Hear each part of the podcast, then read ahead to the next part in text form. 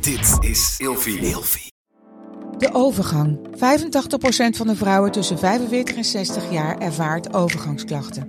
Klachten die kunnen leiden tot een verkeerde diagnose of langdurige arbeidsongeschiktheid. Wat kun je doen als je overgangsklachten ervaart? Hoe maak je dit bespreekbaar op je werk? En als jouw medewerker bij jou komt, wat kun je als werkgever dan doen? Sector Instituut Transport en Logistiek heeft een kennisplatform ontwikkeld waar jij terecht kunt voor tips en adviezen. Wil je hier meer over weten? Kijk dan eens op stl.nl/slash overgang. Eindeloos aan het woelen en draaien in de nacht en hou je je partner wakker? Het kan zomaar zijn dat je toe bent aan een nieuw bed. Gelukkig geeft Emma Sleep je nu 10% extra korting met de code RELATIEVRAGEN in hoofdletters. Op bijvoorbeeld de Emma Super Slaapbundel, waar je het bed gratis bij krijgt. Dus ga snel naar emmasleep.nl en bestel jouw bed. In deze podcast deel ik, Nienke Nijman, graag mijn gedachten met jou als seksuoloog en relatietherapeut. Ze waren al twintig jaar samen en voor de buitenwereld leek het het perfecte plaatje.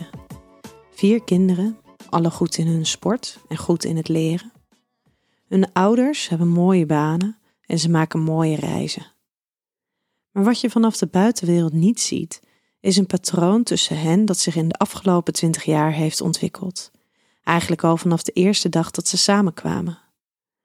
Eerst leek het onschuldig, maar nu, na twintig jaar, weerhoudt het hem ervan nog echt van haar te kunnen houden. Hij is een man die niet van conflicten houdt, en zo ontwijkt hij alles dat maar tot spanningen kan leiden.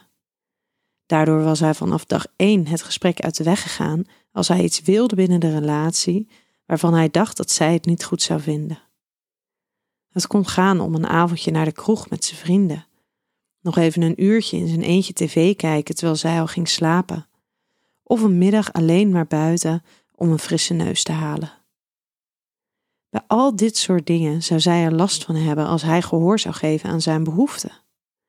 Het zou immers betekenen dat zij alleen thuis zou zijn met de kinderen, alleen zou gaan slapen of er op een andere manier last van zou hebben. Maar wat vooral lastig was, was dat hij de aanname deed, telkens weer, dat zij er last van zou hebben.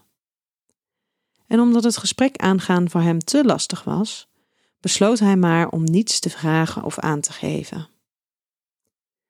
Hij dacht elke keer weer dat het makkelijker zou zijn als hij het niet aan zou geven als hij niet zou zeggen wat zijn behoeften waren.